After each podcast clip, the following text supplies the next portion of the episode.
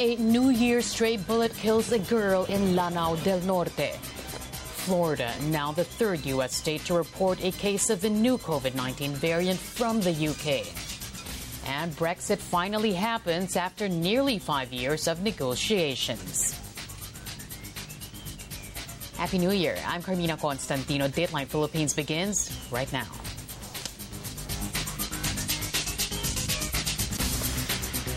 Hey, thanks for joining us. Not even a pandemic or repeated warnings from officials could stop Filipinos from using firecrackers to welcome the new year. There were fewer injuries this year, but in Lanao del Norte, tragedy struck. Rafael Bosano now joins us live for details. Raf, Happy New Year to you. Go ahead. Happy New Year, Carmina. Now let's start with the good news. Fireworks related injuries, according to the Department of Health, is 85% lower compared to the same reporting period last year. From December 21 to January 1, the Department of Health uh, has recorded 50 injuries, 49 of which are fireworks related and one from a stray bullet. In the National Capital Region, Manila had the most number of injuries with 12. This is followed by Caloocan with four, Pasig and Quezon City at two each, and Malabon and Marikina with one case each. But Health Secretary Duque clarified that numbers may still change as the reporting period for such injuries will last until January 6. A lot of hospitals have recorded low numbers. Here at the East Avenue Medical Center, for example, um, it has recorded only five cases compared to the 23 last year. Now, Carmina, the bad news PNP spokesperson Police Brigadier General Ildebrandi Usana said that they have received several reports of stray bullets, which resulted to one fatality. This is a 12 year old in Lanao del Norte. Usana said that based on information they received, the child was outside their home playing with cousins. The child was holding a piggy bank when she sudden when he or she suddenly fell to the ground. This happened at 1 this morning. Now an hour later another stray bullet injured a child in the abdomen. The child was just said to be urinating outside their home. This happened in Negros Oriental. At 3 a.m., another male was injured in Dagupan. He was said to be sleeping when the bullet pierced through their roof and hit his leg. Aside from all of this, there was also a case of indiscriminate firing in Malabon by a member of the PNP. General Usana said that at around 7:45 last night, a concerned citizen reported someone to be firing a gun. When police got to the area, they found out that the shots were fired by another police officer. The said police subsequently surrendered and is now detained at the Malabon police station. Asked of the circumstances, Usana said the police may have been drunk or may have been egged on to fire the weapon. Now, in the past, PNP personnel used to seal their firearms as the new year approached, but this practice was scrapped a few years ago. Now, we asked how these incidents, which happened just an hour apart from one another, together with the indiscriminate firing by a member of the PNP, will affect this. General Usana said that this may be uh, subsequently uh, be given attention by the president. It can also be recalled that PNP Chief Debold Sinas said that even if firearms are taped, trigger happy policemen would still fire if they want to, and he also said that most police officers are disciplined now. As for the investigation of the fatality in Lanao del Norte, Usana said the slug would undergo cross matching. Um, he he uh, he admitted, however, that uh, should the firearm that was used be loose, it would be hard to determine who the owner is. Carmina. All right, thanks a lot for joining us, Rafael Bosano there. Happy New Year once again to you. Back here in the newsroom, local authorities confiscate abandoned firecrackers in Nueva Ecija. Cabanatuan City Police say they discovered the box of assorted firecrackers and pyrotechnic devices on Wednesday while conducting random inspections in the area. Police departments in the region have been ordered to inspect all firecracker stores and warehouses to make sure businesses are abiding with existing laws on firecrackers manufacturing and sale. Some cities, like in Metro Manila, have adopted a stricter stance this holiday season by imposing a total ban on firecrackers for public safety. Philippine President Rodrigo Duterte hails the resiliency of the Filipino people as the country marches on to the new year. In his New Year message, Duterte says while 2020 brought so much difficulties and trials, it also brought with it lessons. He urges Filipinos to be mindful of the blessings they have received. Duterte also confident the Philippines will see brighter days ahead because of the unbeatable spirit of Filipinos. A message of hope from global leaders as the world enters the new year in the middle of a raging pandemic. In the U.S., President Donald Trump thanked health workers and doctors for their unprecedented efforts and contributions in battling the health crisis. He praised how the U.S. has produced a COVID 19 vaccine in record time. The U.S. is one of the countries worst hit by the pandemic, with 19.9 million COVID 19 cases and over 345,000 deaths. In the face of great challenges this year, Americans showed incredible grit, strength, tenacity, and resolve. And together we achieved truly historic victories like nobody ever thought possible. Over and over again, we were told it would be impossible to deliver a vaccine by the end of the year. All of the experts said absolutely unthinkable. Trump is exaggerating. It can't happen. And we did it long before the end of the year. I want to thank all of the workers, scientists, doctors, and members of the military who helped make Operation Warp Speed possible. Before the pandemic, we built the greatest economy in the history of the world. Now we are doing it again. We've actually built, if you think about it, two great economies before and after. Over in the UK, British Prime Minister Boris Johnson also struck the same tone, banking on optimism on the vaccine front. Britain is entering the new year amid a renewed threat from COVID 19 due to a more transmissible various variant circulating in the country. So I can imagine that there will be plenty of people who will be only too happy to say goodbye to the grimness of 2020. But just before we do, I want to remind you that this was also the year when we rediscovered a spirit of togetherness, of community. In 2020, we've seen British scientists not only produce the world's first effective treatment of the disease, but just in the last few days, a beacon of hope has been lit in the laboratories of Oxford. A new room temperature vaccine that can be produced cheaply and at scale, and that offers literally a new lease of life to people in this country and around the world. And with every jab that goes into the arm of every elderly or vulnerable person, we're changing the odds in favour of humanity and against COVID. Pope Francis misses the New Year's Eve service at the Vatican due to a flare up of his sciatica condition. He will not preside in the New Year's Day Mass. It was believed to be the first time since he became Pope in 2013 that he was absent from a major papal event for health reasons. The Pope is still scheduled to do his noon prayer on Friday as planned.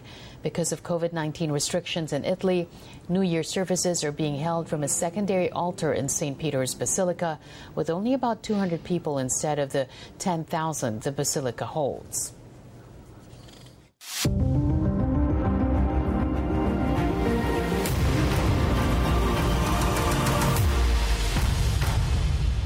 The more infectious COVID 19 variant found in the UK is spreading fast in the U.S. It has been detected in Florida days after Colorado and California reported their first infections. Florida's health department said the patient is a man in his 20s from Martin County. The state's health officials are now working with the U.S. Centers for Disease Control and Prevention to investigate the case. The patient in Florida also has no travel history like the one in Colorado. Experts believe this points to the likely community spread of the new COVID 19 variant in the U.S. New York City aims to vaccinate 1 million residents against COVID 19 by the end of January.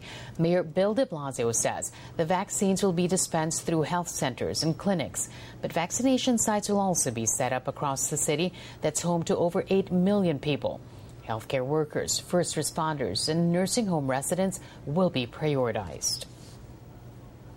What we will not allow to happen in New York City is for people to jump the line, use their wealth or their privilege to get vaccines that they should not be getting. We're already seeing this, unfortunately, around the country. We want the people who need the vaccine most to get it first.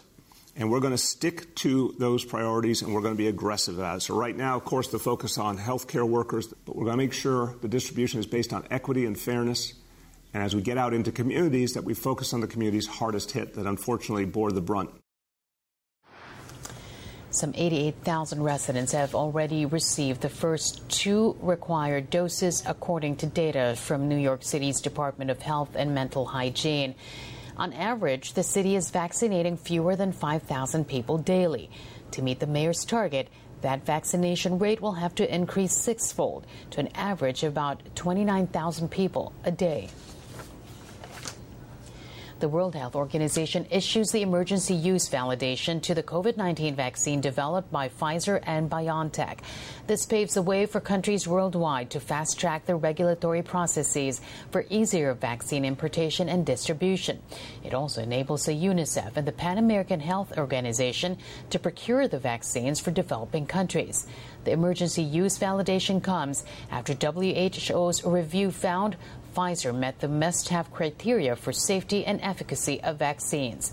Pfizer's vaccine is already being used in several countries, including the UK, the US, Canada, and Singapore. China approves a COVID 19 vaccine developed by the state backed pharmaceutical firm Sinopharm. Though trial data has yet to be published, the developer says the vaccine is nearly 80% effective. Details in this report. In the race to beat coronavirus, China is the latest country to approve a vaccine. It was developed by an affiliate of state backed pharmaceutical giant Sinopharm, making it the country's first approved shot for general public use. China is bracing for increased transmission risks over winter. No detailed efficiency data of the vaccine has been publicly released, but its developer says it's 79.34% effective. The approval comes after the United Arab Emirates became the first country to roll out the vaccine to the public, and as Pakistan announced a 1.2 million dose purchase deal with Sinopharm. While China has been slower than several other countries in approving COVID 19 vaccines, it has been inoculating some citizens for months, using three different shots still undergoing late stage trials. Back here at home, the chief of the armed forces of the Philippines has ordered a thorough investigation into the clandestine COVID 19 vaccinations given to President Rodrigo Duterte's security detail. The military maintains the AFP leadership was not aware of any inoculation program within the presidential security group. But it also stands by the statement of PSG Commander Jesus Durante the security personnel who had themselves vaccinated did so to protect the president. A Philippine lawmaker calls for the immediate passage of a bill that would allow the vaccination of local healthcare workers by January 2021. House Ways and Means Committee Chairman Joey Salceda filed the Bayanihan sa Bakuna Act, uh, are seeking to quickly approve vaccines which were already used on Filipinos abroad. Salceda points out Filipino nurses in the UK and Canada have already been vaccinated and there is and that there is no need to prolong regulatory processes for nurses here in the Philippines.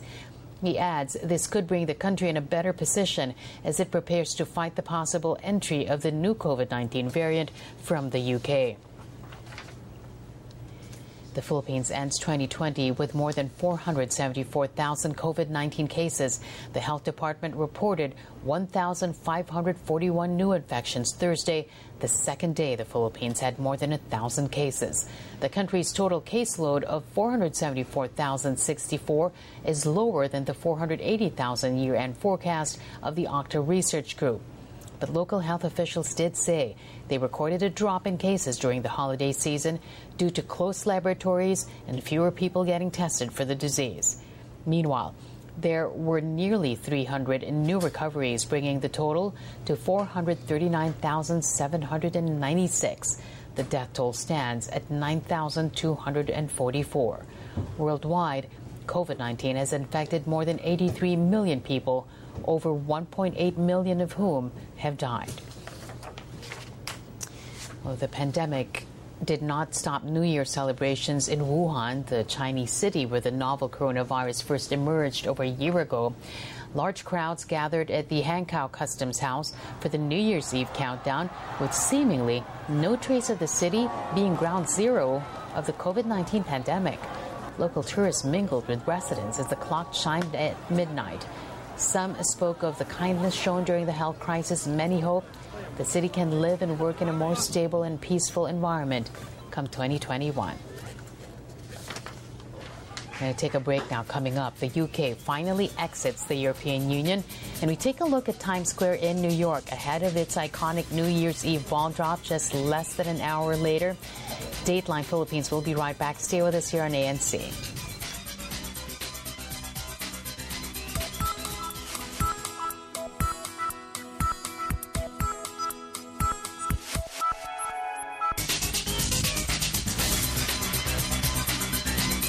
Still Dateline Philippines. Here's another look at our headlines this noon. A New Year's stray bullet kills a girl in Lanao del Norte. Florida, now the third U.S. state to report a case of the new COVID 19 variant from the U.K. And Brexit finally happens after nearly five years of negotiations. Back with more news, Philippine President Rodrigo Duterte's daughter, Davao City Mayor Sara Duterte Carpio, emerges as the most preferred presidential candidate for the 2022 national elections. That's according to a November Pulse Asia survey that showed about a quarter of some 2,400 respondents support a possible presidential bid by Mayor Duterte. In that same survey, former Senator Bongbong Marcos and Senator Grace Poe were tied at the second spot. They're followed by Manila Mayor Isko Moreno and Senator Manny Pacquiao. Vice President Leni Robredo was chosen by 8% of the respondents. In the vice presidential race, Moreno emerged on top, followed by Duterte Carpio and Senate President Vicente Sotto III. Political analysts Antonio Contreras and Julio Teehankee say it's too early to tell whether the frontrunners will maintain their status by 2022. They point out past polls have shown early frontrunners don't usually end up becoming president. News overseas now. U.S. President Donald Trump has returned to Washington a day earlier than planned. See, Trump was originally scheduled to attend a New Year's Eve party at his Mar-a-Lago resort in Florida, but he arrived by helicopter at the White House on Thursday along with First Lady Melania. The White House did not explain the change in Trump's plans but it coincides with Trump's fight with Congress over a defense bill, stimulus checks, and a long shot bid to overturn his election defeat. Trump has ramped up pressure on his fellow Republicans to back bigger checks for struggling Americans. Some Republican senators support that increase, including David Perdue and Kelly Loeffler, who face runoff elections in Georgia next week. That vote will determine which party controls the U.S. Senate under President elect Joe Biden.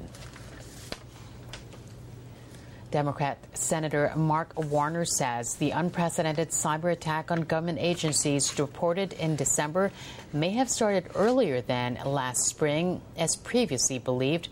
Let's learn more about that in this report. Russia's alleged hacking of US government agencies may have started earlier than last spring, as previously thought. That's according to Democrat Mark Warner on Wednesday, who's vice chair of the Senate Intelligence Committee. The attack, only made public earlier this month, used the US tech company SolarWinds as a springboard to penetrate government networks for months, as well as critical infrastructure entities and private companies. Once inside, hackers were able to monitor internal emails at some of the top federal agencies, including the Treasury. Warner told Reuters there was no evidence that classified government secrets had been compromised, but investigations are still ongoing. We're still getting you know, information from classified sources. I'm talking to people on the private sector side. I think it's safe to say that it, it you know, it, it um, may have started even earlier than March or April, um, and, and that the you know the that the initial burrowing in um, may have started earlier, but the collection period, you know, did start uh, calendar year 2020. Senior U.S. officials and lawmakers have accused Russia of being behind the attack, a charge the Kremlin denies. While U.S. President Donald Trump has suggested China might be responsible. Whichever actor is to blame, Warner said gaps in US and international law made it harder to track and crack down on security breaches. And after nearly five years, three prime ministers, and countless talks, Brexit officially took place. The UK left the European Union's vast single market at 11 p.m. London time, midnight in Brussels, completing the single biggest economic change the country has experienced since the Second World War. A different trade deal will bring new restrictions and red tape, which means more costs for those importing and exporting goods across the UK EU border. Still, British Prime Minister Boris Johnson calls Brexit an amazing moment for the UK. We have our freedom in our hands, and it is up to us to make the most of it. And I think it will be the overwhelming instinct of the people of this country to come together as one united kingdom England, Scotland, Wales, and Northern Ireland, working together to express our values around the world leading both the G7 and the COP26 climate change summit in Glasgow. An open, generous, outward looking internationalist and free trading global Britain that campaigns for 12 years of quality education for every girl in the world. 2021 is the year we can do it. The UK joined the EU in 1973 as the sick man of Europe. In the 2016 referendum, 17.4 million voters, or 52%, backed Brexit, while 16.1 million voted to stay in the bloc. Prime Minister Boris Johnson may have completed Britain's divorce from the European Union, but his father is applying for French citizenship to maintain his ties with the regional bloc. Here's the full story. It's a case of unlike father, unlike son. British Prime Minister Boris Johnson's father said on Thursday he was in the process of applying for a French passport to maintain his ties with the European Union after Brexit. Stanley Johnson, who himself is a former member of the European Parliament and voted Remain in the 2016 referendum, told RTL Radio he wanted to become a French citizen because of strong family links to France. 80 year old Johnson, who was speaking in French, said, If I understand it correctly, I am French. My mother was born in France. Her mother was totally French, as was her grandfather. So for me, it is about reclaiming what I already have, and that makes me very happy. Boris Johnson was the public face of the Leave campaign in the 2016 referendum. But on Wednesday, he said that despite Brexit, the UK is in many ways the quintessential European civilization, and we will continue to be that. The Philippine Stock Exchange may have underperformed many of its regional peers in 2020, but at least one analyst believes it's still best to invest in equities come the new year. Jonas Ravelas of BDO Unibank sees the PSE index hitting as high as 8,000 in 2021 should the Philippine economy further reopen from COVID 19 restrictions. He adds an economic recovery can also trigger a market rotation. I'm looking at a base case of at least 7,600. That's mm-hmm. looking at at least uh, 50% earnings growth, which is basically a recovery from 2020. Uh, My best case uh, will most likely be uh, an 8,000. I guess that will really depend on the pandemic. Given 2021 and the government's, uh, I think the, the main mm-hmm. economic driver this year is government spending. And if they're able to execute it well in the first half of the year, then definitely uh, the, the, there could be a shift in uh, investment strategies for uh, investors, shying away from uh, the telcos and uh, probably the consumer, and probably back to looking at the e- economic recovery for the Philippines. Mm-hmm. So that could be a shift into retail, mm-hmm. property, and of course, if you want a proxy for uh, a recovery, then you will probably go for the uh, the financial services. The PSE index ended at or ended 2020 at 7139, down nearly 700 points for the year. For the first time in decades, Times Square will be virtually empty for the traditional New Year's Eve ball drop. Only a handful of invited guests, including healthcare workers and other frontliners, have gathered to personally witness the iconic ball drop. This is a stark difference from the tens of thousands of merrymakers from all over the world who used to fill the streets around Times Square during New Year's Eve. Police officers have barricaded the area to disperse uninvited crowds. New York Mayor Bill de Blasio says the event will still be special despite the small audience. And that's today's edition of Dateline Philippines. Thank you for joining us. I'm Carmina Constantino. You can watch highlights, recaps, and exclusive content of our shows online. Subscribe to the ANC YouTube channel, like us on Facebook, and follow us on Twitter. Stay with the news channel, you guys, and Happy New Year.